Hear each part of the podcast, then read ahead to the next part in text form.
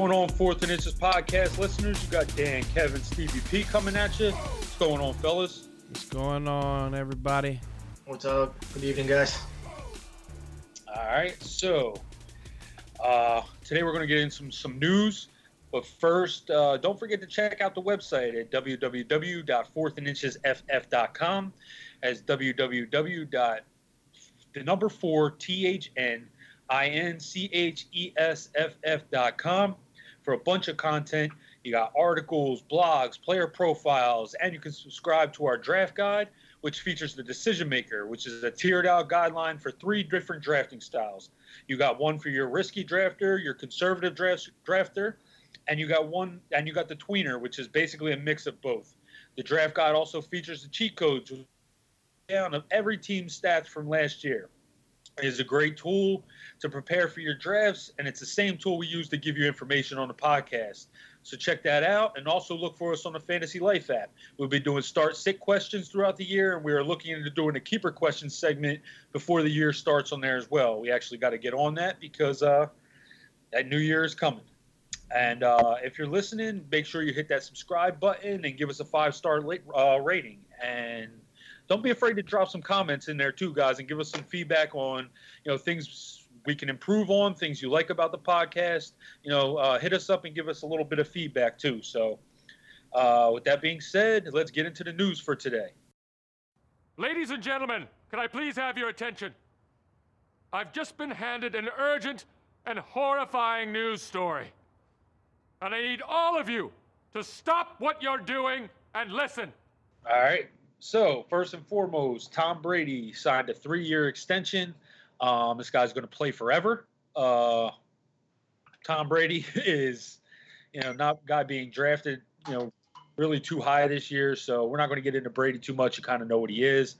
Uh, D'Onta Foreman was released by the Texans. Today, he was actually picked up by the, the Colts. Um, this, I think, is re- a little bit relevant for fantasy. What do you think this does to Lamar Miller's stock? I definitely think it's going to go up, but I don't fucking want Lamar Miller on my fantasy team. Yeah, I mean, it's just I'm hoping that by the time he starts to go, I already have my running backs at that point. That I don't need him. You know, if I get him as a you know a flex or a bench player, I'd be more happy. But you know, I don't think it really changes that he is not a very good fantasy producer. You know, I think he's a better real NFL player than he is a fantasy player and I just don't want him on my fantasy team. Yeah, kind of agreement. I mean, we none of us are really high on Lamar Miller. I do think that he does benefit. You know, I mean, we're we all are high on the Texans being a very powerful offense, making big, uh, you know, winning games, maybe by blowouts. And if they're going to score, they're not going to do everything by air. So they're going to have to have somebody score some running touchdowns. And him being the the solid number one right now, with not even a guy really pushing to take the job like we all thought Foreman could, it's definitely going to be much more relevant for uh, fantasy owners of Lamar Miller. Yeah, I'm really curious what this what the Texans are doing at their running back position. Um, you know, obviously they they must love Lamar Miller because he's been very very average at best, and he's making a lot of money, and they have nobody else behind him. I mean, that we that we really know of. I mean, I've heard I know they got Taiwan Jones there. He was a he was more seemed like a scat back from the Raiders. So you know, no, like I said, nobody that's really threatening Lamar Miller for a job. And today they actually said they weren't interested in trading for for Melvin Gordon. So you know, who knows what they're doing there. But for as far as Lamar Miller is concerned, you know, his stock can go up all that does is clear clear things up for me because it's one less spot I got to worry about a guy actually taking a pick that I want to make. Um, as far as Foreman, do you he's he's just think he's just competing for that backup job with Jonathan Wilkins. This isn't hitting Marlon Mack. Nah, yeah, I mean I think they just you know, I think with Jordan Wilkins play last year, he actually didn't play too bad, but I think they just felt like, you know, some competition behind Mack uh, if if Mack were to go down, I think would be you know better. So, you know, I guess we'll see. I guess we'll see how that pans out. But you know, I mean, obviously the the Colts are going to have to cut cut somebody. Somebody's got to go. it's just too many running backs in that backfield now. You know, Spencer Ware already asked for his release and all that, so you know we'll see who else gets cut from that team. Yeah, Yeah, I mean, Mack, Hines and Mack are already solidified in their roles. I think so. I don't I don't know if uh, you know Foreman's even relative right now in fantasy until you actually see what they put out for the 53 man roster. I mean, maybe they're they're taking a flyer on him, and the reason that we um, the reason that we were a little bit high on Foreman is because you know we thought that he had potential to, to possibly make a uh, push for that starting job in in uh in Houston with Lamar Miller's you know bad performances last year, but this isn't going to be the case in Indy. They're they're definitely a uh, they're set in you know they're set with Max. So right now it's just to give them some depth. Maybe like you said, have a have a uh, uh, a little competition in the backup role. All right, so uh, of course we know about the Damien Williams hamstring. Um, Andy Reid discussing this sounded, you know, supposedly sounded a little frustrated. Um, we get our news off the Fantasy Life waiver, our Fantasy Life news wire. So you know that's how I'm basically giving you the news. So they were saying that that Andy Reid sounded a little frustrated when talking about Damien Williams, and at the same time he also was, you know, saying that Carlos Hyde looked really good in, you know, picking up the slack for for Williams' injury. Um, I think he's got to. I think he's got to say something positive either way. He can't just be like, you know, David. You know, be out there with with a slouchy personality and then say like, "Well, we're we're fucked." you know, like My thing with Andy Reid though is that Andy Reid is always he's always more of a truth teller. He doesn't he doesn't bullshit you. He kind of gives it to you straight. And when you got a guy like Damien Williams who has never really showed that he can be that guy, and then Carlos Hyde who is at one point or one point a first round fantasy pick, so you can show that you know he has talent and you know can be a good player in the NFL. You know, I, I could definitely see how Carlos Hyde might, you know, creep up into, you know, D- Damien Williams' work once Damien Williams is healthy. yeah, Ken, we only we only really heard one sentence out of Andy Reid for 15 years in Philly, which was, "I got to do a better job." so I mean, like, yeah, I don't know what to really read from Andy Reid when he talks because basically all we know is he's got to do a better job. Exactly. Yeah. I, I, for me, uh, it's still a wait and see. I think you know, they the news is going to just literally these fucking guys just get paid to throw shit out there. And I know Andy Reid, what Andy Reid said today. I you know I read it too, but to me it was just a coach that's frustrated that wants his guy out there. You know what I mean? I didn't read any more really into it than that. You know, a guy who's who's frustrated and wants to, you know, get his get his starting running back out there for practice. So, you know, I'm not going to read anything further into it until, you know, a week or two down the road that he's still not practicing, then then I'll be worried about it. But right now, you know, I I think I I just think he's the most talented guy that they have in that backfield right now and they're going to they're going to ride him like he said. All right. Uh, DK Metcalf uh, was hurt the other day. Um, what did he injure? He injured his. He was held out of practice for after suffering a strained oblique. He practiced today. Did he practice today? Yeah, he's, and, he's, and he's expected to play Thursday in uh, the preseason game. So I think that I don't know what speed he was at today, but they they're pretty much I think they're just giving him the green light. Yeah, I actually was watching NFL Network a little bit ago. I seen him out there running routes and catching balls and going deep. So I don't, I don't. It didn't look. All right. Pete Carroll says Chris Carson still looks like the best running back in camp. Uh, oh no, I'm sorry, not Pete Carroll. According to Michael-Shawn Dugar of the Athletic, Chris Carson continues to look like the best running back on the Seahawks roster. I don't think there's anything we don't know already. Um, so let's get into some stuff from today. Uh, Cardinals signed Michael Crabtree. Uh, any interest in Crabtree? It depends on. For me, it depends on if he starts running with the runs, you know, within the next week or so. If he starts running with, you know, Larry Fitz and and all those guys, you know, in in as the number two wide receiver, then yeah, I would have, I definitely would have uh, some interest in Michael Crabtree. To me, that just kind of lets me know that, uh, you know, maybe they think either Fitz is slowing down or, or you know, they want to get some competition in there. I don't know exactly what that signing did because we all know Christian Kirk, you know, is is a good receiver. Um, you know, Andy Isabella injury maybe. I don't I don't I don't know exactly how you know what what's going on, but you know, I guess we'll just have to see.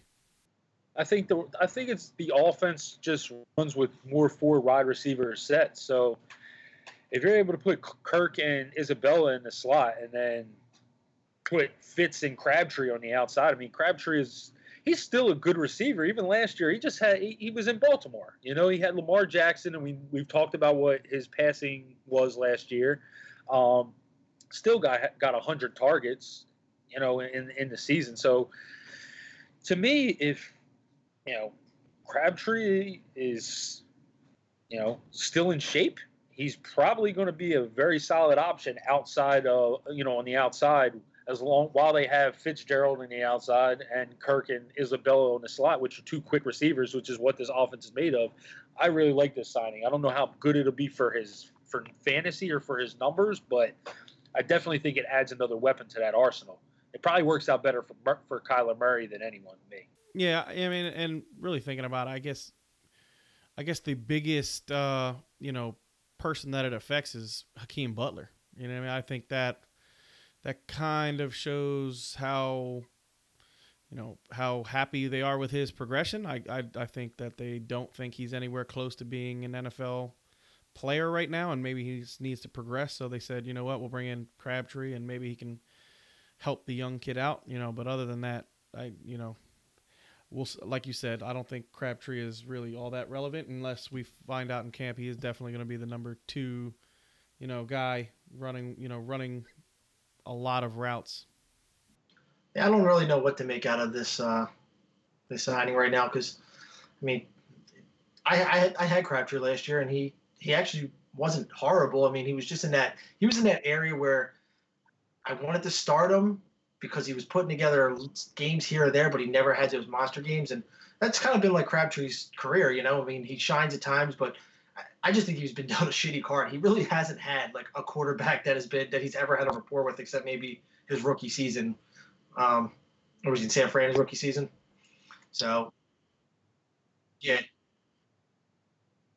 yeah, and uh, yeah. So I mean, just he's been slightly above average. So I don't know if they're bringing him in, like you guys said, you know, to to help out with the young guys, to give the young guys a, a push in the ass, saying like, you know this is competition. Let's let's let's try to you know play up to it. So definitely a wait and see on that. But uh, I think it's I think it's a good fit. I mean, the more the more veteran presence you can put around a young quarterback, definitely the better. Boston Sports Journal's Greg Bedard reports wide receiver Jakobi Meyers is Tom Brady's favorite target among Patriots receivers. I don't think this is relevant uh, at all. You know, we know Julian Edelman is going to be his favorite target when he's healthy. And Julian Edelman's probably sitting there chugging Gatorade and walking up and down the sideline. So Brady's throwing this to fours and fives, you know, today because obviously, you know, I mean, it's just that's just news, like we are saying. They're just they're they're reaching for something. The Athletics' Jeff Howe reports Sony Michel is beating man coverage and finding soft spots in zones as a pass catcher at Patriots camp. Steve, how do you feel? how do I feel? I, I still am not high on Sony. I just nothing that's going to come out of camp is going to change my mind that I think Sony is uh you know is going to be the bell cow there. I just don't think you sign a third round rookie to you know to sit the bench. You know what I mean? So, and to me, he's not he's not going to be taking away from James White. So to me, it's doesn't change anything. I just you know I think if you are high on Sony, you know that news made you happy, and if you're not high on Sony, then it really didn't do anything for you.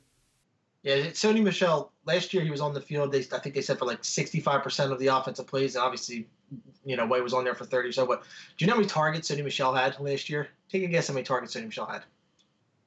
It was like I know it was like something ridiculous. It was like eight or something ridiculous. Eleven. Yeah, I know something ridiculous. Eleven targets. That's that's almost impossible. That means you literally have no no idea how to move out of the backfield and, and check down or create any kind of you know open lane for yourself in the passing game. I mean, you have that's just. I mean, I don't. I'm sure that third downs they're bringing James White in every single play, but uh, you got to have some kind of disguise. That's just that is so one dimensional. I, that's to me that's why Sony Michel is not even close to my radar. I mean, we saw for years that Adrian Peterson was pretty much the most one-dimensional player in the NFL, you know, running back in the NFL, but the guy was putting up 2,000 yard seasons, so you know, in 15 touchdowns, you didn't need him to catch the ball. He was putting up more, you know, way bigger stats than any two-dimensional running back in the league. But yeah, I mean, Sony's got to give you more than that. So I mean, eh, with 11 targets, I don't care if he's catching every ball out of the backfield all all preseason. I'm, he's still not. It's not going to translate to the game, and James White is not coming off the field on third downs because the dude gets 120 targets. NJ.com reports Miles Sanders has easily been the most impressive runner through Eagles' first 10 training camp practices.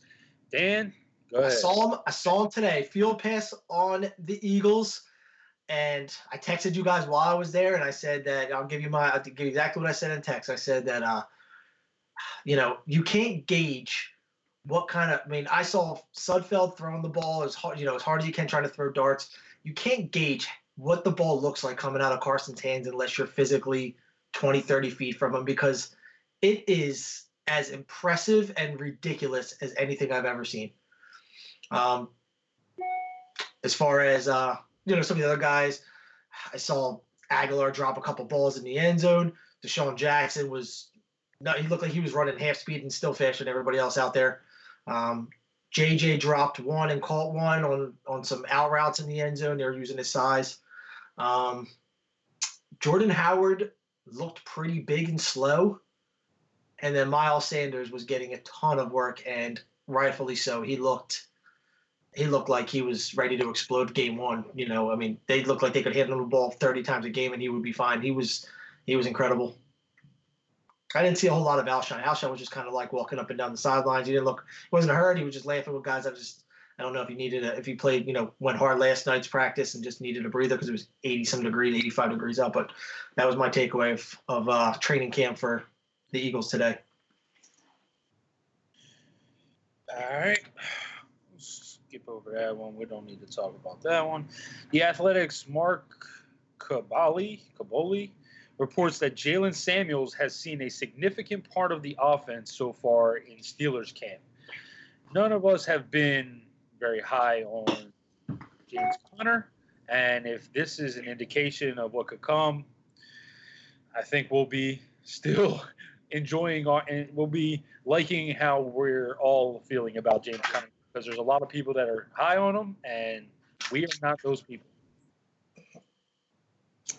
Uh, Chicago Tribune considers Trey Burton unlikely to play in the preseason. Um, this has no real effect on Trey Burton, you know, on fantasy. I mean, Trey Burton's a guy going in later rounds, and you know, he's kind of a dart throw tight end, and if he's not playing in the preseason, maybe he's less of a less likely to wind up on your team. So, with that being said, we are going to get into our exercise for the night. We are picking. We're going to pick five guys uh, five guys that we think will blow up, and five guys that we think uh, might be a little be being drafted too high and could be busts. Um, and if we have guys on opposite ends of the spectrum, we are going to stop the program and debate it on the spot. So, with that being the case, let's start it. All right. So, uh, all right. So this is how we'll do it. We'll give one guy we're on, one guy we like, one guy we don't like, and move to the next guy. Um, Dan, I'll start with you. Give me one guy you like, one guy you don't like. All right, let me grab. Uh, I'll start with the guy I like. We talked about him. I don't know if it was the last podcast or a podcast before that, but we got uh, Leonard Fournette. I'm really huge on him this year. I think um, I think he definitely goes back to um, that you know first round production, but you're getting them in the third round uh, draft spot. So I'm huge on Leonard Fournette this year. I think that Jacksonville not having really any receiving cores, you know, we don't know what Dede's going to be. I mean, they're they're they're big on him, but he's a young guy. So I mean, there's no veterans on that team. Uh, the defense is super super highly rated, uh, and I think they're just going to be a, a ground and pound offense. So that's my one guy that I like, and one guy that I don't like. I will go with. I've got my list here. Adam Thielen. We'll start with him because I know we got me. I know we got a debate coming up soon, but we'll just we'll get a couple words out. So we'll go with Adam Thielen. It's no surprise that I picked him. I'm much bigger on Diggs this year. Um, loved the way that Thielen started, especially since Kirk Cousins was my quarterback last year. I love the way Thielen started the season, but I was not. He just he, he basically showed his true colors and and came back down to earth and played like a average receiver at the end of the you know middle to end of the year. And because he started so good, his his draft spot is inflated. And I, I, I think that uh you know I think his his counterpart Diggs is is is as better is a better talent. So those are my two guys. All right, Steve, go ahead next. All right, so guy, first guy that I liked, I'm gonna go with Cam Newton. Uh, for me, Cam Newton is going in round nine, which to me is stealing. You know what I mean? When Cam Newton plays all 16 games, he is basically a top five or six quarterback every single year. He's finished the number one quarterback. Uh, you know, he has the best weapons he's ever had as a passer. You know what I mean? This year, he's got Christian McCaffrey, who you know is is probably top two most dangerous player out of the backfield in the whole league.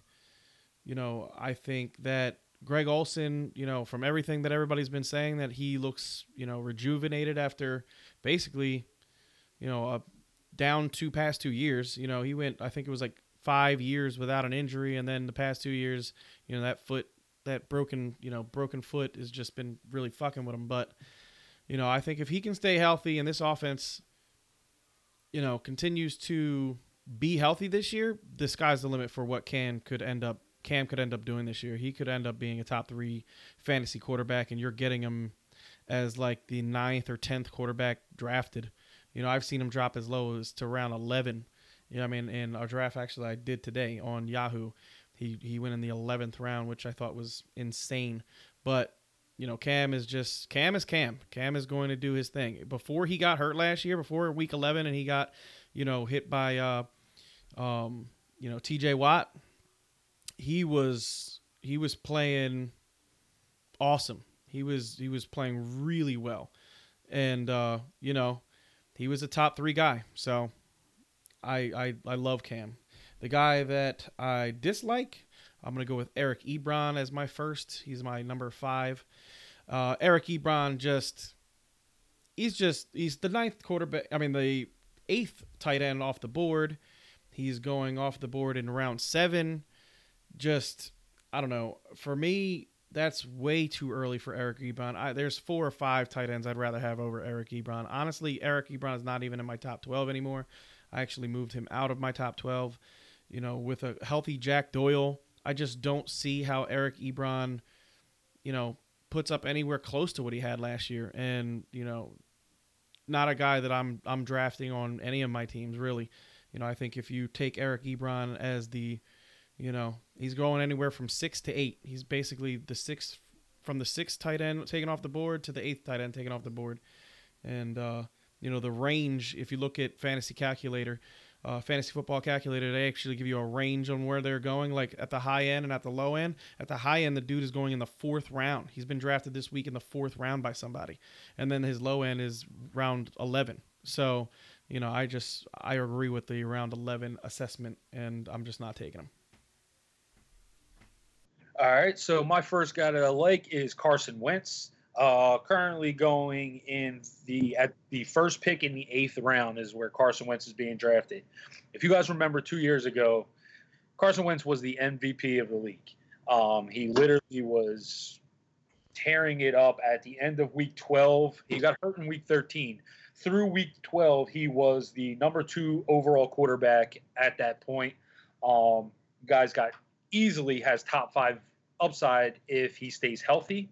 Um, and that's what you're kind of looking for in this and you know that's what we're really talking about in this segment is, you know, guys who have that upside to blow up and help your team win, help your team win fantasy games. And Carson Wentz in the eighth round as the, let's see, what number quarterback? As the eighth quarterback being taken, you know, I like him more than Drew Brees, who's going before him. I like him more than Matt Ryan, who's going before him. I like him more than Baker Mayfield, who's going before him. And I believe I like him more than Aaron Rodgers this year. Um, he's got the best receivers, best weapons on the outside that he's ever had. He's never had weapons like this.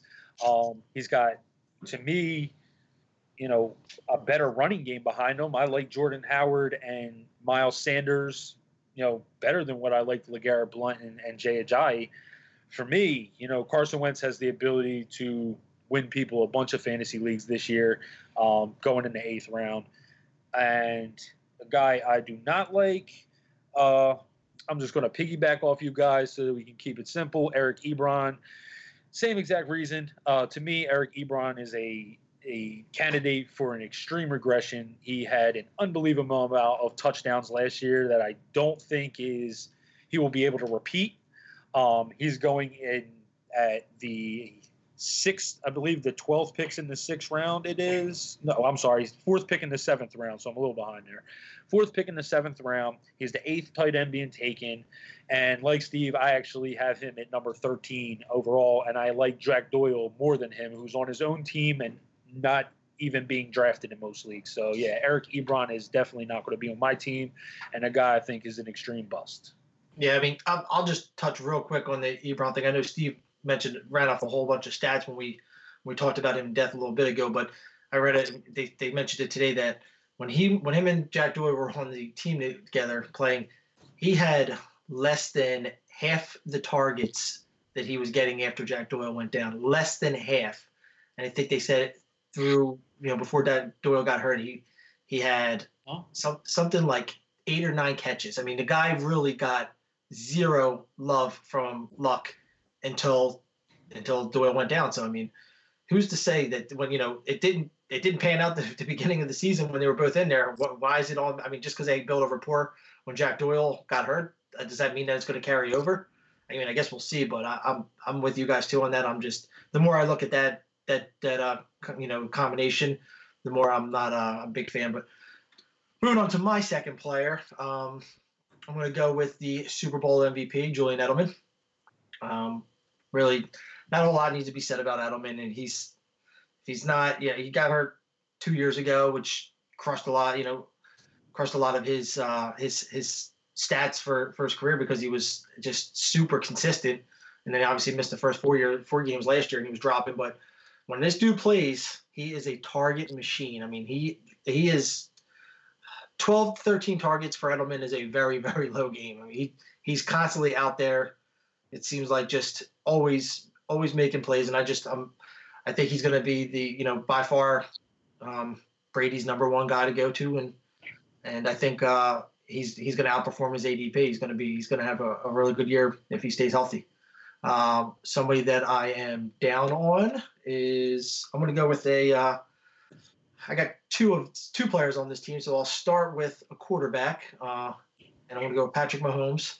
And I'm not down on him as a player in any way. I'm just, if it's going strictly off of where they're being drafted, I think third round for a second year player is just too much for me. Um, we talk about how the, uh, you know, the range from, we talk about how the range from in quarterbacks from first to even like 10th is nowhere close in stats as it is from you know first to tenth in running backs or receivers. You know, you're getting him in the third round. You got somebody else going in the eighth round, and they're they're significantly closer in stats at the end of the year than your third round running back and your eighth round running back. So um, for me, I just I think Patrick Mahomes will does have a great year. I don't think he has as good of a year as last year. That's really hard to duplicate. So, but just based on draft position, I, I think you can get a better value in that third round. Nice, Steve. So my second set of guys is sorry about that. My phone closed on me. But uh Keke Coutee is my next guy. I for me, Keke is I don't know how to. I, he is just one of those dudes that is going really late. He's going as late as round 11. And I don't think people realized how good he was last year when he played. He was hurt a lot. You know what I mean? When you look at his his stats from last year, he missed a bunch of games. So, you know, he missed week 17, 16, 15, 14, 13. You know, he missed whatever those five games in a row. He got hurt in the Tennessee game. He only played, I think, the first quarter. Then he got hurt. He was out. But against Washington, he had a five for 77 game. Then he missed the two games prior to that. Then in against Jacksonville, he had a one for three game. That was his worst game of the season. Against Buffalo, who was the best pass defense in football last year, he was three for 33. But then he played against Indy. He was 11 for for 109 with 15 targets in that game. Uh, the very next week against Dallas, which was another good passing, you know, defense, he was six for 51 and a touchdown in that game. He had 17.3 fantasy points in a PPR league. You know, to me, Keke Coutee is a guy that is being extremely undervalued and I understand the you know the injuries scare people or whatever but if this dude plays all 16 games he has a hundred catch upside he really does you know playing in this offense with a quarterback that does get the ball out of his hands quickly when he sees a guy open you know, it's not like, you know, Watson is, you know, we all have him as a top three, you know, quarterback this year. I've been saying this for weeks now. You know, I think all three of these receivers are top 24 viable. And for a guy that you're getting in the 11th round, I think that could be, you know, if you're, especially if you're hurting at wide receiver, you know, I would definitely even pull him in the 10th round if I could. You know, I mean, just to, just to get him, you know, when the the fire is hot. You know what I mean? You don't because guess what? In the preseason, if he's running around catching balls, looking good, he's gonna start moving up your rank. He's gonna start moving up the the ADP boards. So you know, definitely a guy that I want on my fantasy team because you know I don't see him being drafted before round nine. So I love Keke this year. Um, the guy that I am down on is Devonta Freeman. He's my number four. Um, Devonta, just the injuries are just it the past two seasons he's just been really banged up. Uh, this offensive line, you know, his they signed two rookies, which I know everybody is like, oh, that's going to really, really improve this offensive line, but I don't know that yet. You know, um, Matt Ryan is uh, I, he's another guy that I have on this list, but you know, and I'll get to him when I get to him. But I just think, I think that Devonta Freeman has a chance of being very limited, a lot more limited than people are giving him credit. I think people are, are assuming he's going to come back and be the guy he was three years ago. And I don't think that's the case at all. I definitely think that it's going to be a running back by committee in that in that in that system.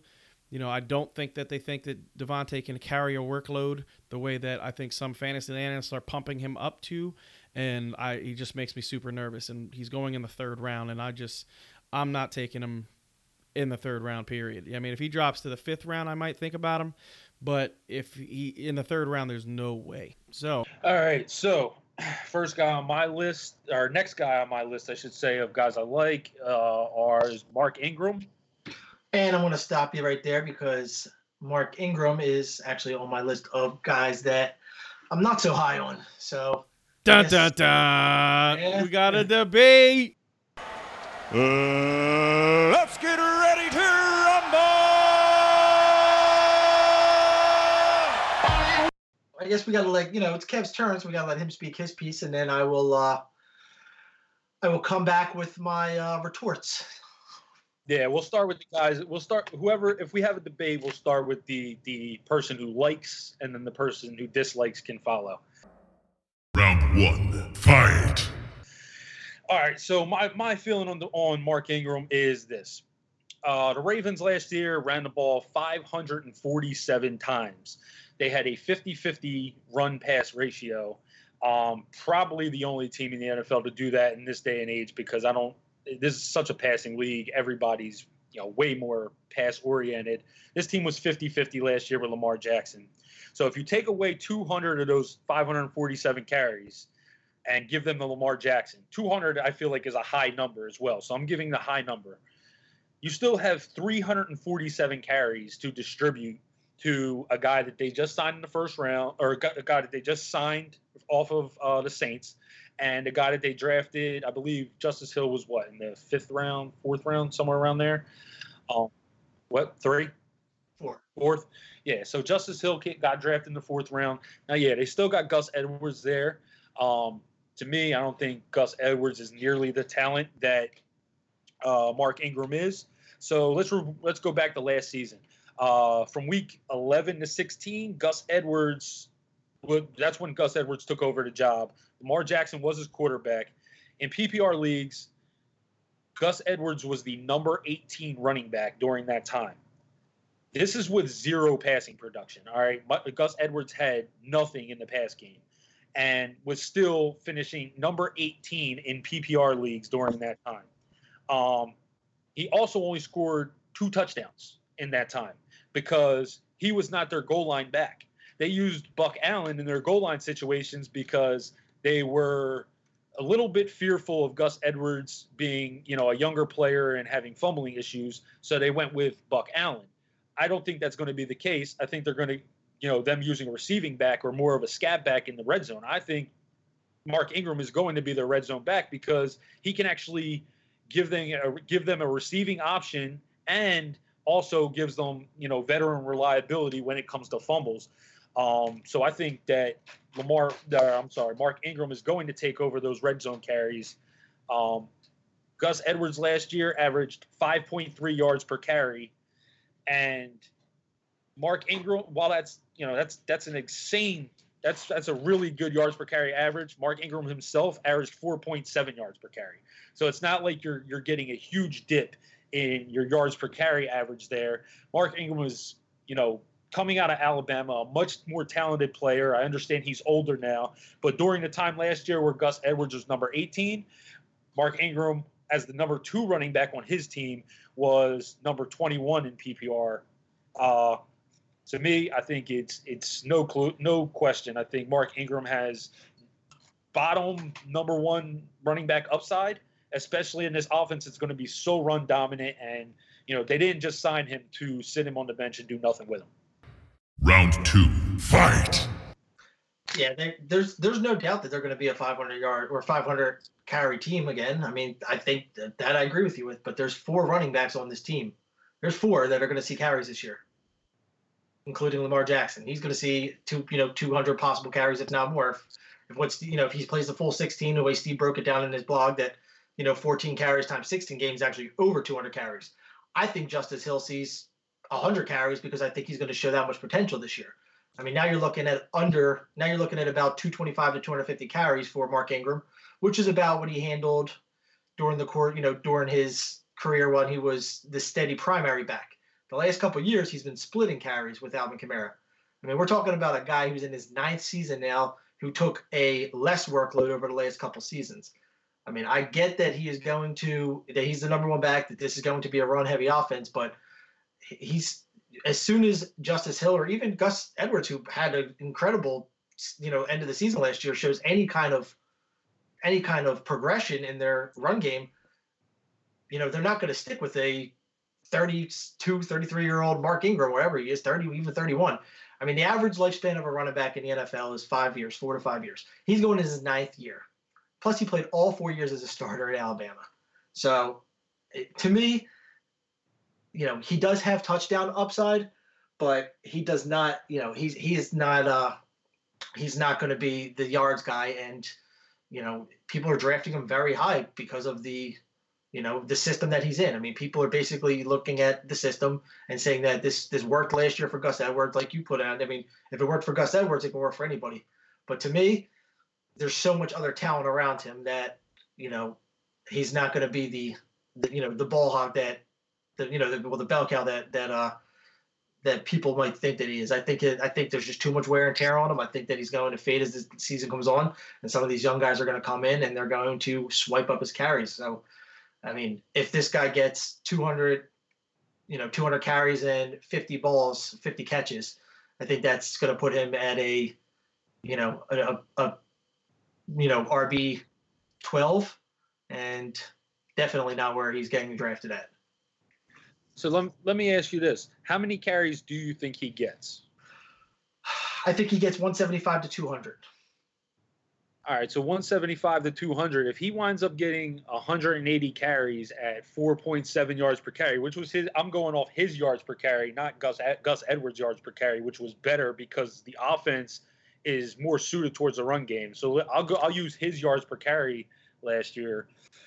Like that's still over 900 yards, and he's going to get a lot more receiving work. I, I, I think I, I, it's eight. It's eight and change. That's where I think he's going to end up. I mean, I think he's going to. I don't see him cracking a thousand yards. I think he's going to be in the eight and change. I think he's going to be in the seven to eight t- total touchdown range and some and some catches, which is a good season. I think he's going to have a good season, like he's had in he's had good seasons in New Orleans. But he's he's going. I mean, he's strictly going from you know he was drafted the last couple years. You know, obviously because Kamara was by far the person you know the guy that outperformed him. But he was drafted the last couple years and you know seventh, eighth round, and now he's jumped up to the third, fourth round strictly because. Last year he was missing four games and still going in like the sixth round. All right, guys. so I'm gonna let you guys give me one minute of final argument of why I should pick you to win this debate because I think it's a little bit closer than I thought it would be. And it's not just because Dan was saying about the age. I, I do agree with Dan about the running backs here. I think, you know, Lamar Jackson is going to get at least, I think, around 200 carries. I think, you know, I think uh, Hill is going to get some carries. I, and I do think Gus Bus is going to get some carries. So I do think everyone in this backfield is going to be touching the ball. So one minute on why you guys, you know, think you should win this debate.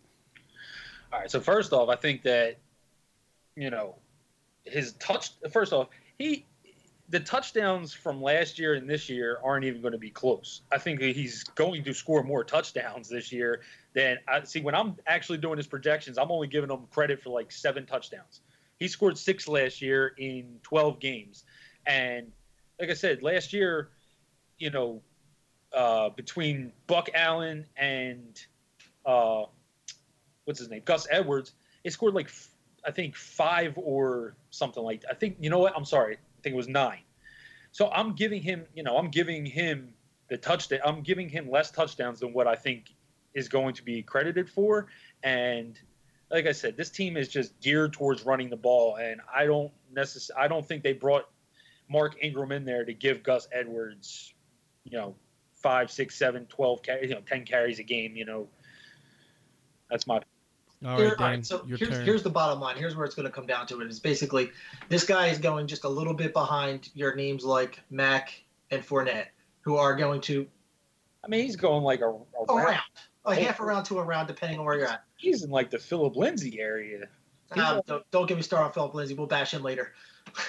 that's where that's where he's being drafted. I mean, he's being drafted in the area of David Montgomery, Phillip Lindsay, James White, Derrick Henry, like that's all the running backs in the. Well, Derrick Henry was the other one I wanted to mention. All right, Dan, real quick, guys, we got to get back on topic. So, why should you win this debate? First of all, I'm, I'm better looking, so. no, so debate in itself. all right, so back, back to Ingram. Basically, just comes down to is is he going to produce at the round that he's got, that he's being drafted in? And I think that if he even holds the starting role, because I think that you know, Justice Hill at some point is going to make a run at it, and, and there's just too much wear and tear on his body that that uh, it's just uh, it's there's just not he's not going to 800 yards and eight carries to me and eight touchdowns is his high upside, not his low upside. And I want a guy that's going to be that if I'm drafting a guy as my RB two, I want a guy with 800 yards and eight touchdowns as his low upside, not his high upside. All right, so I have made my decision, and it was actually the one minute that Kev got that gave him this. So I looked up while he was saying it. I looked it up while he was saying it, and if you look at the numbers, Alex Collins had eight touchdowns on this team. Alex Collins only played seven games with this team. So while he was the bell cow, he had eight touchdowns. If you look at uh, the other two guys that he was talking about, you look at Kenneth Dixon Gus Edwards, I did all three. Kenneth Dixon, Gus Edwards, and Javorius Allen. They scored nine touchdowns between the three of them. So if Mark Ingram was brought in to be that goal line back like Alex Collins was before they stopped using him, his touchdowns are going to be the difference, and I do think he gets double digits. So that one goes to Kev. I don't agree with it, but I like your facts. All right, so I'll get back to the next guy that I don't like. All right, so the next guy I don't like, I'm going to piggyback off Dan, believe it or not, and go with Adam Thielen. Uh, Adam Thielen is a guy we talked about last year, or talked about, you know, a lot. Um, at least during the wide receiver podcast, during the uh, when we did the the AFC uh, North podcast. You know, to me, this team is just going to be so much more geared toward running the football. Uh, Mike Zimmer wants it that way. That's why DeFilippo was fired. Um, so I think Dalvin Cook and you know is going to be if the offense is going to run through Dalvin Cook this year, they're probably going to use Kirk Cousins a little bit more as a game manager, which I think he would really excel in. And to me, you know, you look at the end of that year when the when the offense changed, Stefon Diggs became more the more of the target in the offense behind Thielen. He actually had two more targets over the last half of the season, and that was with, with missing one game while Thielen played all of them. So, you know, to me, I think Thielen is due for extreme regression. He's the first pick in the third round, and to me, he should be going in the in you know the fourth round easily uh, because you know I like Julian Edelman better than him. I like uh, T.Y. Hilton better than him. I like Stefon Diggs on his own team better than him. All guys getting drafted later than him. I think Adam Thielen is a guy that could really let you down this year. All right. So you want to go with your next two, Dan? I'll Or just go with one. are Yeah, since we debated on my on the one that uh, I was low on, we'll go with uh, someone that I'm high on. And it's me and Kev got a lot of guys on the same list. I swear we didn't uh, we didn't talk about this beforehand, but Carson Wentz, and it's it's just the the huge huge upside. The only reason this guy is going in round eight is because of his potential uh, injury history. You know, I mean, and Steve, he's the first one to say you don't you can't grade guys on their past injuries. You can only grade them on their performances. And when he's out there, he performs as good, if not better, than just about every quarterback out there. You know, obviously Mahomes had a monster season last year. You know, Luck Luck's going to be in the conversation because he seems like he's back to full swing. But Carson Wentz, with the talent around him, he uh, he can absolutely win MVP. Not just this year, but every year he's on the field playing 16. I mean, he's he puts this Eagles team in a position to be Super Bowl contenders every year. I mean, it's it's his his when I watched him throw the ball. I mean, I've been to games, I've seen him put touch on it, but he just he's different. He throws. Like people say, you know, when you see Aaron Rodgers throw, when you see Mahomes throw, they just they're different. They just have different arm strength and different touch. And I think Carson Wentz is he's in that he's in that conversation. All right. So my guy that I dislike, my number three. Uh, no, I'll do a guy that I like first. So the guy that I like as my number three is Emmanuel Sanders. So to me, it is not a question that if Emmanuel Sanders and he's he's back at practice. So it is not a question to me that if Emmanuel Sanders is healthy and going, you know, for this team, that he is the number one wide receiver for the Broncos, and that's it. You know what I mean? Like I know I know people are, you know, trying to pump up everybody else there because, you know, they're scared of the Emmanuel Sanders injury, but I'm not. I think Emmanuel Sanders is the most talented wide receiver there.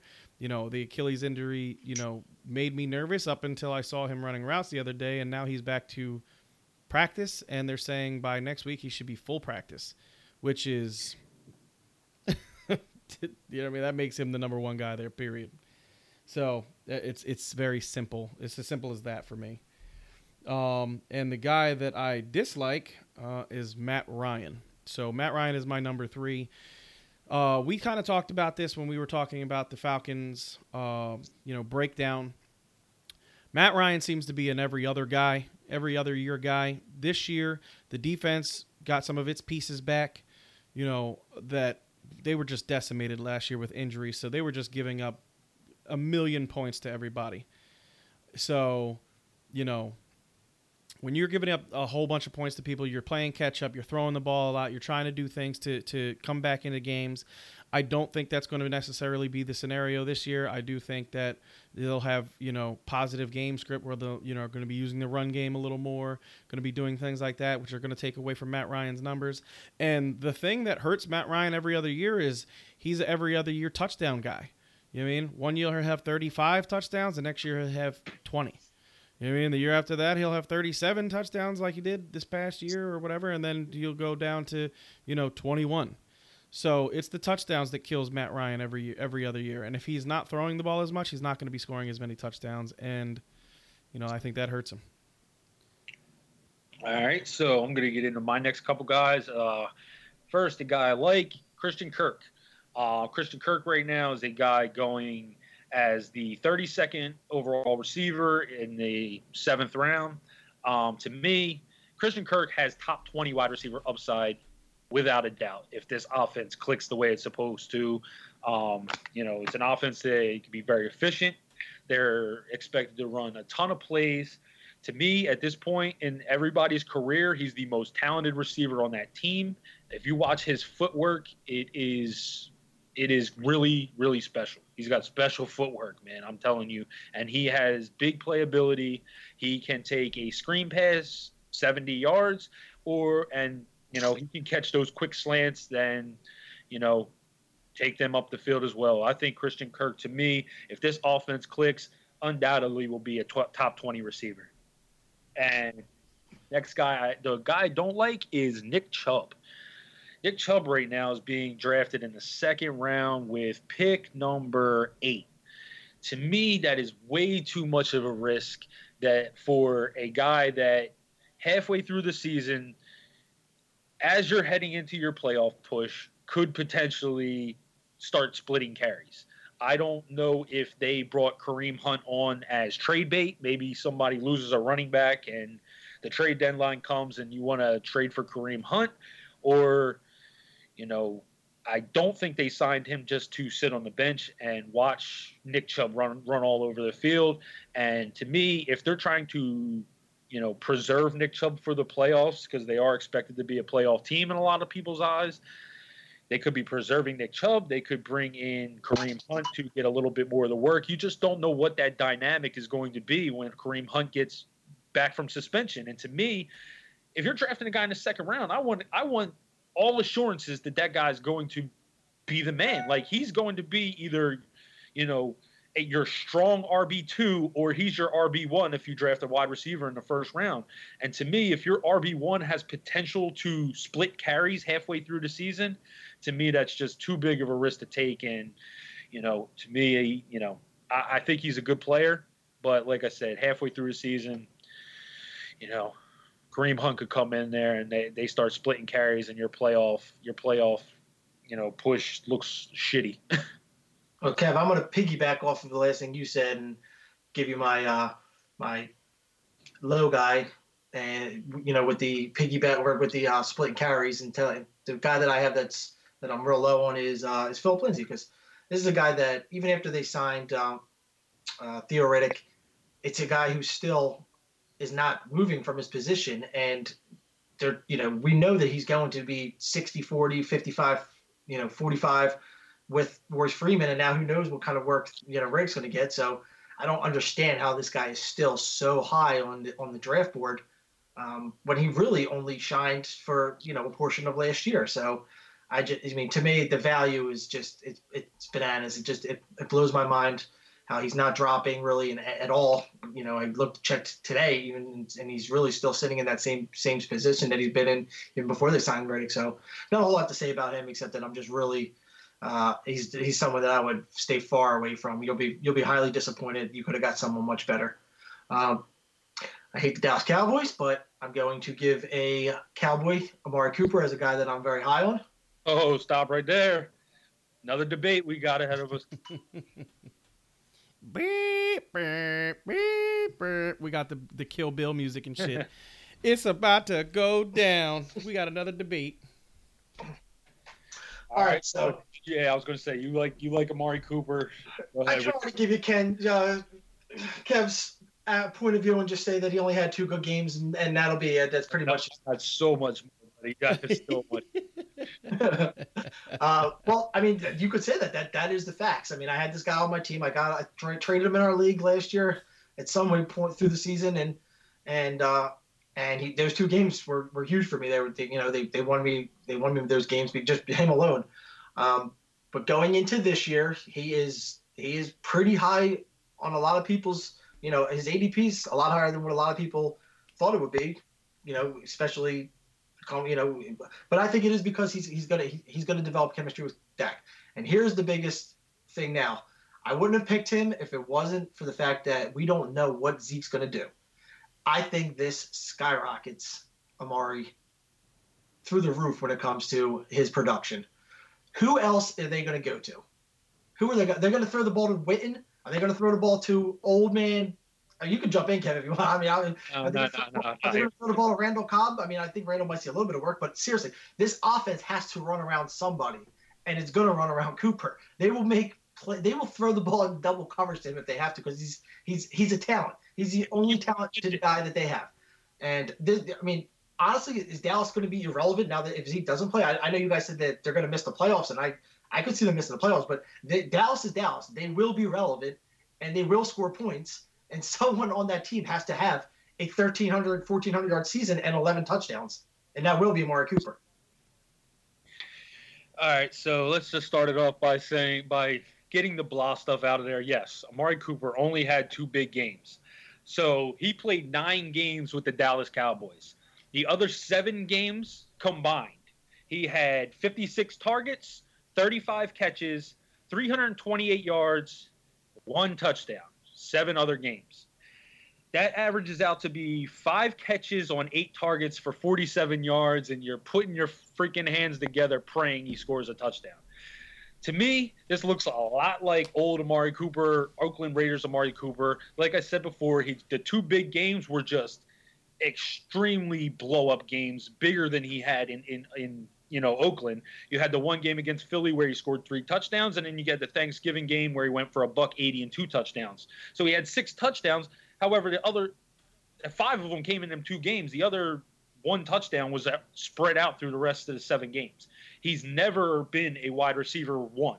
Never been a wide receiver one. His highest finish was 13 um, in the two, year of 2016, and in that same year, Michael Crabtree was wide receiver 10, so he actually finished higher than him.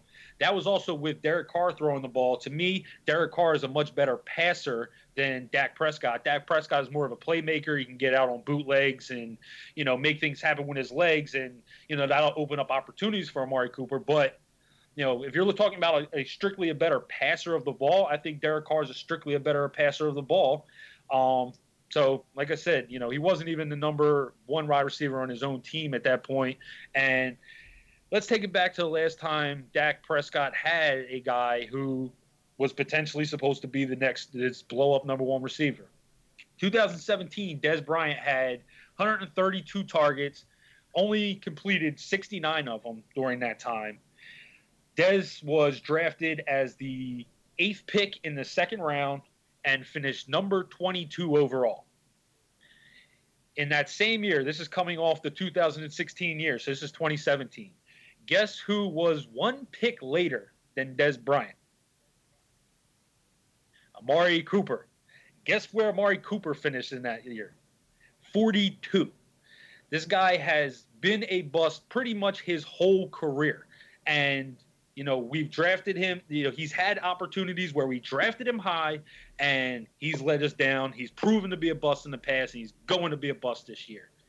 That one I won for sure. Before before, before Zeke, all right. Let me let me just come back real quick. Hold on. If you want to bring, uh, uh, I'll save that for my last minute if we have to. No, well, this because I'm basing it because I'm basing it off of Zeke.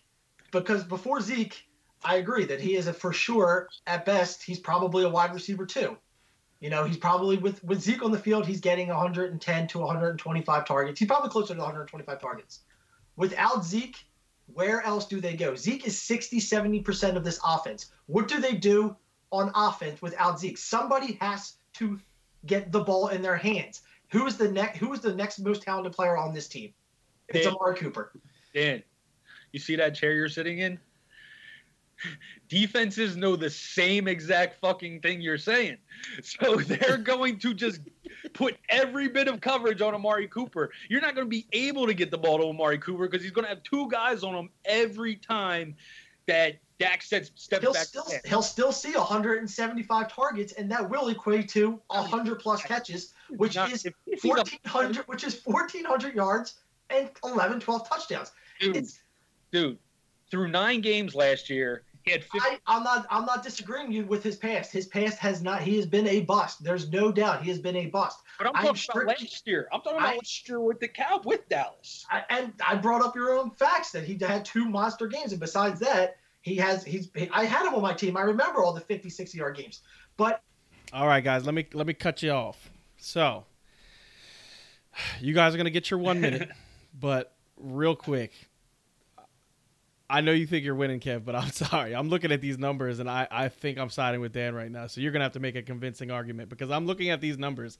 and I know what you're saying that you know with Dallas he had some good games, some bad games, but when he last year he had a game against the Rams, game one, didn't do shit, 2.8 points, fantasy points.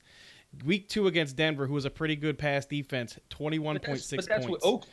I mean, I understand, but it was still last year. You're bringing up last year's stats, so I'm just saying the rest of his stats, yeah, right? one So, Oakland last year, I, I know. I looked that up as well. Yeah, so he had two two for 17, terrible. Then the next week he had eight for 128 and one touchdown, right? 26.8 fantasy points. Then he had two points, and then two weeks he didn't play. Then he got traded, didn't play. You know, I mean, didn't play the bye week. Goes to Tennessee, right? 16.8 fantasy points, 13.5 fantasy points, 6.6, 38, uh, 13.6, 49.7, 8.36, and then 6.1. And then in the playoffs, he had 100 yards and a touchdown. Made So- my point though. Like, listen to what them. You're drafting him in the third round as your potentially as your wide receiver one. Those aren't wide receiver one numbers. He had four games where he was good. No, he's but he's not being drafted as a number one. He's being drafted outside the top 12. He's being drafted as number 13 right now. So he's a number two if you, if you're drafting him in the third round, you go running back, running back. He is your wide receiver one, and that's what I'm saying. yeah. I mean, that's definitely possible that you that you if- do that. you know, you're drafting Amari Cooper, you more than likely have gone running back, running back, and need a wide receiver in that third round, so you go Cooper. And like I said, if he's your wide receiver one on your team, he's not a good wide receiver one at all. At all. no, but well, it's not it's not. It, before he's, he's he's, he's DeSean, not- six three DeSean Jackson. That's your I- I- that's that's that's that's exactly what he is. But he is- he is but when you value- extrapolate the numbers and you look at you, you add the numbers up he's he's possibly going to finish the number one he's going to have these blow up games like he does it every year we all know that he does it every year and it's the same you can make the same argument for for uh uh brandin cooks brandin cooks the same way brandin cooks has games where he does absolutely nothing then he has a game next week where he does 120 in, a touchdown or two i mean like he, he- they're basically the same player Cooks is but- a fourth round pick, about a, a round whole round later. Yeah, but he's not putting up the he's not putting up 49 points in a game. You know I mean, two, 10 catches for one 217 and three touchdowns. That's, Consistent. that's not Brandin Cooks. Brandin Cooks has been a, consistently a top 15 player over the last three years, though. Amari Cooper has only sniffed that one time. No, I, I I agree with what you're saying, but if you're using last year's number, that's a that's that, that's he had four games where he scored over 20 fantasy points. That's that's a lot. That's he had one game where he fucking four, doubled that up. four, and, this and this year I think he has eight games where it's over 20 fantasy points because he's going to listen, Kev. This guy, he's somebody somebody's got to get the ball in this offense, and he's going to see so enough targets where there there will be 120, 130, 140 catches. That many catches is going to be a monster amount of yards, and he will see touchdowns. You're getting him in round three. That is about as good of you know draft production as you're going to get. If he's your number two wide receiver, I'm gonna I'm gonna say that he's a very you know he's a very good That's, number two. well, I mean, if he's if he's 13th overall, then he is a then he's a then he's a wide receiver too. But he's there's there, there's there's no doubt he's going to outperform many of the wide receiver ones this year because he is the only guy. He is the head guy on that team. That team they, they have to have they have to run through somebody, and it's going to be Cooper. Yeah, I, I don't know. I, I I think, I think. Oh man, I'll, I'll accept the L. Ooh. I'll accept the L. I mean, I totally disagree with the L, but I'll, I'll Well, I, Chris, I disagreed last time. Damn it. Yeah, I don't know. I think I gotta give that one to Dan. I, I just Amari Cooper with a full year with with Dak, a full off season with Dak Prescott, you know, could have a really big season. And he's right. Who- If Zeke does sit out for whatever five six games, there really is nobody else on that offense, and they are going to move the ball because I mean, as much as we say there's nobody else, they're going to run the ball. They're going to throw the ball, you know, intermediate to lead to to to uh, what's his name, Jason Witten, and and uh, I think Gallup is going to have a better But the, season than he but, did but last the big year. plays so are going to go to Cooper.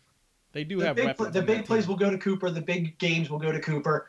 He's he's. I mean, if Zeke, if Zeke steps out, I mean, even if Zeke plays, I think he's still a decent value. I don't know if he's quite round three value. I mean, this that's why I, he probably wouldn't have been. I, we wouldn't have this conversation right now. But with Zeke sitting out, eh, he's he's it, it's crazy how how good he can be in that round three spot. Yeah, and he's if you look at it, he's basically averaging almost nine nine targets per game. So if he's getting Yeah, nine to ten That, targets, that's per going up to 15 a game probably. you know.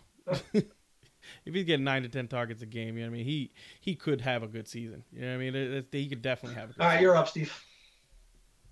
All right, so I am going to go over my next two guys, and I was actually going to go with. No, I'll save that for later. I'll save that for later. All right, so my two guys are Miles Sanders on the good side. I think Miles Sanders, you know, Dan just touched on him. You know, he went to Eagles training camp today. He saw what he looked like. I've been beating the drum for this guy since March. You know what I mean? I love this kid. I think he is I he's the most to me he's the most talented running back in this draft class, and you know I just think that everybody else on the Eagles is not as good as him or even close to as good as him. And to me, you don't run RBBC if you have a clear and away better talent. That would be like putting Adrian Peterson in his prime on you know the Eagles this year and saying. You know, not obviously Miles is not as good as AP, but when you you know when you have a running back that's just so far superior than everybody else on the team, running an RBBC is is fucking completely pointless. You're literally just you're doing it to do it. You know what I mean? Which is stupid because he, to me, he's the best pass catcher on the team. Darren Sproles, you know, could you could have an argument with that, but Darren Sproles is 800 years old. You know, so none of the other guys are a better pass catcher than him out of the backfield. None of the guys are, are explosive as him out of the backfield. To me, running an RBBC when you have a much more talented guy makes absolutely no fucking sense. And by week four, and I wrote it in his player profile, and I'm sticking. I, I haven't changed his player profile for this specific reason, uh, because I do not believe that the Eagles are going to just say we're running RBBC because that's our that's our philosophy. That I think that's just a fucking if then if they do that, that just to me that makes them that makes Doug Pederson a bad coach because you don't run a, a, a scheme because that's your Don't scheme. you You know what I mean, you run schemes for your Steven. players. Don't you dare talk about Doug P on this damn podcast. He is, he a, If- le- if a you run legend in Philly RBBC forever. yeah, he won a Super Bowl. I give you guys that. But if you run an RBBC when you have this kind of talent in the backfield, and you said it yourself, Dan, the fucking, I mean, the other guy on the other side that that's making an argument for being the RB one is fucking fat and slow. He You know looked what I mean? dude, he Yeah. looked really like really fat. Like he didn't look he didn't look impressive. I mean, he you know what he looked like? He looked like they were gonna say, Sanders, you go and take us from 20 to the 10 and we'll just then give it to Fat Eddie to run the ball in. I mean, that's really what it That's all. like, he didn't he didn't really have any he wasn't getting any of the work. Like it was just Carson and and Sanders just boom, boom, boom, boom, boom, plugging the ball away, plugging the ball away. I saw a little bit of Sproles in there, but he didn't get a whole lot of touches. But I, I mean, this guy's going to see the field a lot. They're not yeah, exactly. So, so that's my my guy that I like, and the guy that I don't like is, can anybody guess? Darrell Henderson. I I have been also talking about this guy. I just I don't see what everybody else sees. You know, I I've watched a lot of his fucking NFL uh, his, his college tape, and I saw a guy who was very fast. You know what I mean? He when he gets to the outside, he's going to outrun you, and I have no doubt about that. But I also saw a guy who doesn't make cuts that NFL running backs need to make. And if you can't make those cuts, then you can't play. You know what I mean? He also is not a great blocker in the backfield. So, you know, they have him as basically the scat back is what they're saying. They're saying they're going to use him as a fucking Chris Thompson. Like, is that the guy you is that the guy that you think is going to take away touches from Todd Gurley? Like, no, hell no. Come on, come on, guys. Use use common sense here. You know what I mean? Todd Gurley, if he plays all 16, is going to get at least 75% of the touches. It, it, to me, it's not it's not even a question. I don't. I mean, like, if they use this guy as a scat back, you mean Brown? We saw what Brown did last year. Brown got maybe two or three touches a game. It's not like he was even being used. And I do think that Todd Gurley is going to get some of his work brought back, which is why I'm saying 75%. If Todd Gurley shows that he can stay healthy and he's healthy all year, he's going to dominate touches in this backfield. And I don't give a shit about Darrell Henderson. And you guys are fucking taking him in the seventh round, and it's a mistake. Let them know. All right, so next guy I like, uh, I've been preaching him all all season long. That's Delanie Walker. Um, to me, I have Delanie Walker ranked as my sixth tight end overall, and he's currently being drafted as the 13th tight end in the 12th round. Um, to me, you know, the guy has been a top six tight end for the past four years, or the previous four years before last year. Last year he tore the ACL in the first game, but before that he was a top six tight end the previous four years. He had way over 100 targets all four of those years and he's just basically been a consistent target for Marcus Mariota, who, you know, he's in that year where they got to see what they have, and you know, to me, he knows that, and I think he's going to go to his old reliable guy a little bit more than people think, obviously, because you know he wouldn't be going in the in the twelfth round if not. So yeah, I like Delanie Walker, and a guy that I am not so high on this year is DJ Moore. Uh, DJ Moore right now in PPR leagues is going with the ninth pick in the fifth round. Um, to me, you know, we talked about Curtis Samuel. Right now, Curtis Samuel is going with the seventh pick in the ninth round. I think you need to ba- like b- literally balance those two out. Both of them should kind of be seventh round picks because you're really it's kind of like a Dante Pettis thing to me. Like you really don't know what you have in these guys. Even DJ Moore, he showed extreme upside in a couple games last year, but Curtis Samuel, when he was on the field, outperformed him. So to me, you know, I'm not drafting DJ Moore in the fifth round, which is where he's being go- he's going. I'm way more likely to draft Curtis Samuel, who's on his team in the ninth round. And like I said, I think the I think the ADPs kind of need to balance out. Both of those guys need to drop down to the seventh round until we see what we have. All right, uh, that was your last two guys, right, Kev? No, I got two more. Oh, okay, I guess we started with me. Um, yep, my last two. Uh, we'll start with the guy that I'm highest on, uh, and it's a guy that just keeps on growing more and more interest in my brain. And the more I look at him, the more I look at his team, and the more I like him. And that's uh, that's Kerryon Johnson. And I think this guy is just due for for an incredible season, an incredible career. He, it, it, everything. I mean, we've talked about him a lot over the last couple podcasts, and everything out of Detroit is that he's he's going to be the every down back. I mean, with little tiny spells here and there, he's going to be the every down back. And where he's being drafted, he, you know, the production that he's going to put up is is going to be it's it's it's there's guys that you're that you're shaky on, and then there's guys that you just know are going to produce. And he's one of those guys where you just look at what he's done last year, and you look at going forward, his talent. Uh, he, you know, he still has Stafford there, who like you know Stafford's always going to move the ball. He's been doing it for ten years. Um, I'm just I'm really high on Kerryon Johnson. I'm excited to watch him play. I think he's I think next year I think he has such a good year that next year he's a top first or second rounder.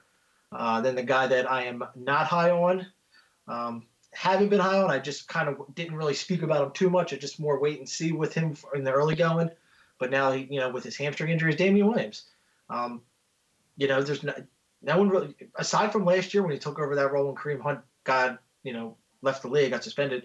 Um, he showed he showed promise, but he's been in the league for a little while.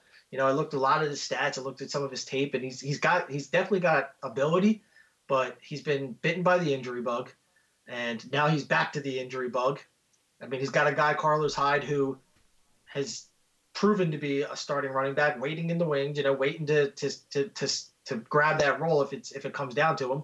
So, I mean, he's still being he's still being drafted high. I don't know where he's going to land come mid August. You know, I guess they the leg injury, the hamstring is going to going to tell a lot about where he falls to, or where if you you know if he is out there and they say he's good to go week one, he might not fall at all. But to me, I'm staying away from him. There's other guys that I would much rather have. Um, I think you know what for Dame for Damien Williams, I think for he reminds me a lot of the James Conner where he is being drafted high because he's a product of his team. James Conner, we all agree that he's being drafted because he's a product of an incredible offensive line. I think Damien Williams is being drafted high because he's a product of an incredible offense overall. So, I mean, that's kind of why I picked. He's being drafted super high.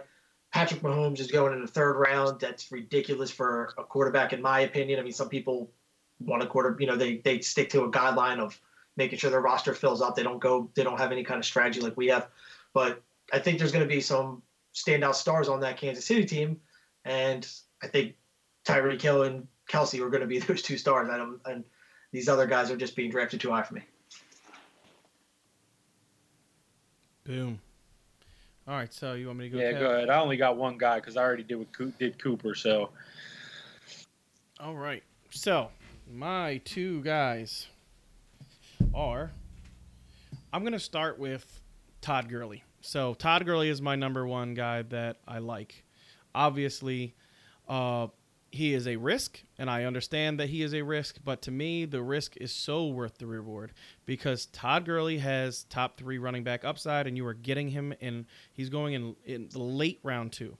He's going, I think, 2 9. That's crazy. You know what I mean? To me, if if Todd Gurley gets to back to anything like he looked last year, which I don't think he lost anything. You know what I mean? He had pain. He has fucking he has arthritis in his knee. It is 100% common that when you have an ACL tear that you get some arthritis. You know what I mean? He's 24 fucking years old. Like we're acting like this dude is 32 fucking years old and getting ready to leave the league. Like uh, this is going to be one of those things. Watch in six weeks. This is going to be one of those things that everybody's like, "Yo, do you remember all that shit they were talking about? Fucking with Todd Gurley having a fucked up knee." And then you're going to be like, "Yeah, I remember that shit." And then your boy's going to be like, "Yo, this motherfucker's tearing it up. He's got like more t- more touchdowns than anybody in the league." And you're going to be like, "I know. I fucking let. I just didn't. I didn't draft him, bro." I, I let him go. I just didn't draft him.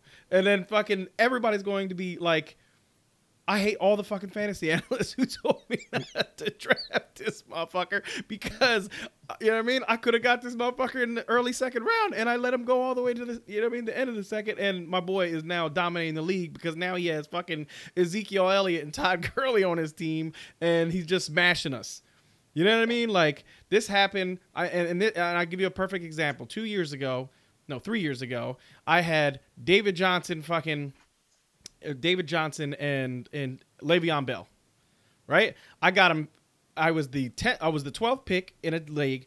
I got him 12th pick, 13th. So I would on the turn took both of them, dominated that league, kicked everyone's fucking ass because Le'Veon Bell was suspended for three weeks and David Johnson was was basically coming off his rookie season that everybody was like, oh yeah, he's gonna be, he's good, he should be good, but we don't know. Fuck that. I saw potential in him, and I took those two guys, and guess what? I dominated my league. I'm letting you know if you get Zeke because he's because of his, you know, bullshit holdout, and then you come around in the second round at two nine and take fucking and take Todd Gurley, you could possibly have the one and three running back in the whole fucking league and dominate your league and win.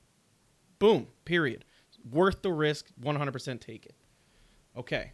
So, my last guy, I just talked about him, and it kills me to say it, but Le'Veon Bell is my disappointing, my number one disappointing player of this season, and it is because he's a first rounder. I just, I wish that he would drop just a little bit into the second round because I don't think he's going to be a complete bust. I do think he's going to have an okay season. I do not think he's going to be a top eight fantasy running back.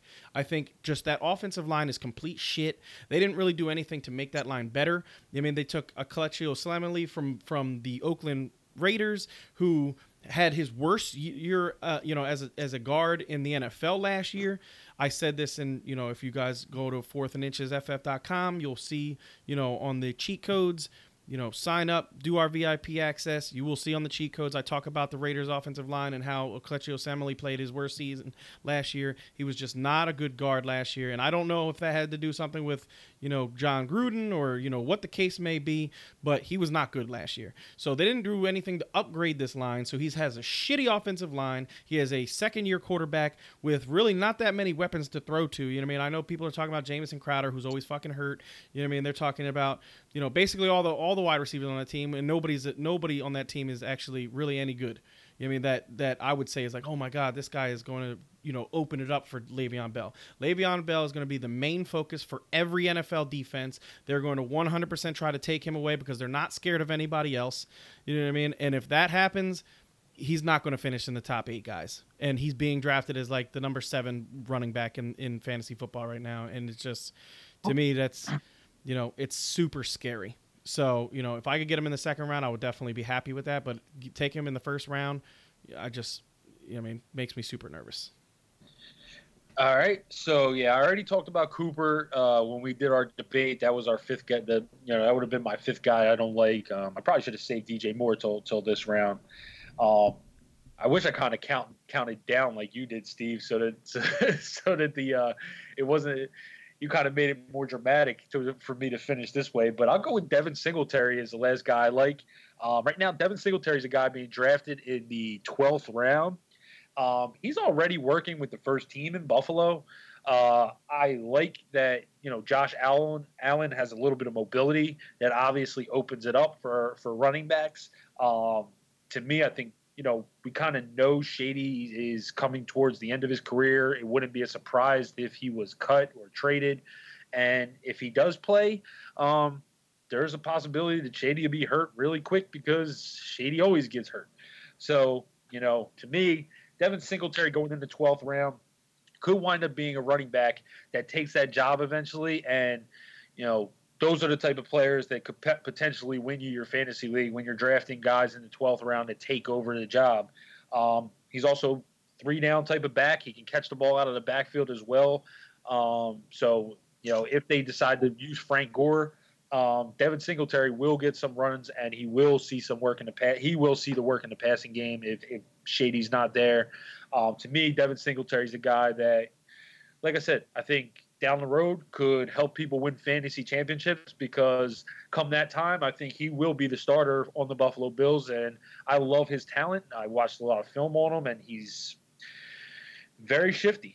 And, you know, he kind of reminds me a little bit of Shady. So, yeah, like I said, I think Devin Singletary is a guy coming out to coming out at the end of the season can help teams win fantasy championships. Uh, anything anybody else? Mm, that is that it. is it for tonight's podcast. Uh, don't forget to check out the website at www.fourthandinchesff.com. That is www. the number four t h n i n c h e s f f dot com for a bunch of content. We got our blogs, our player profiles, our articles, and you can subscribe to our draft guide. And Steve, you have an announcement.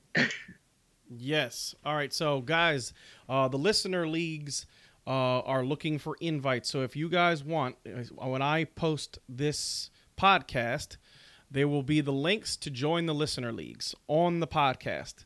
So, when you click on the bottom, you'll see three different leagues. I'll give you descriptions for all three of the leagues. One is a IDP D, IDP league. It's uh it was Dynasty. We're actually going to take the Dynasty away because you know I think it just prolongs it. But we'll just do a, a Dynasty league, a, a regular IDP league.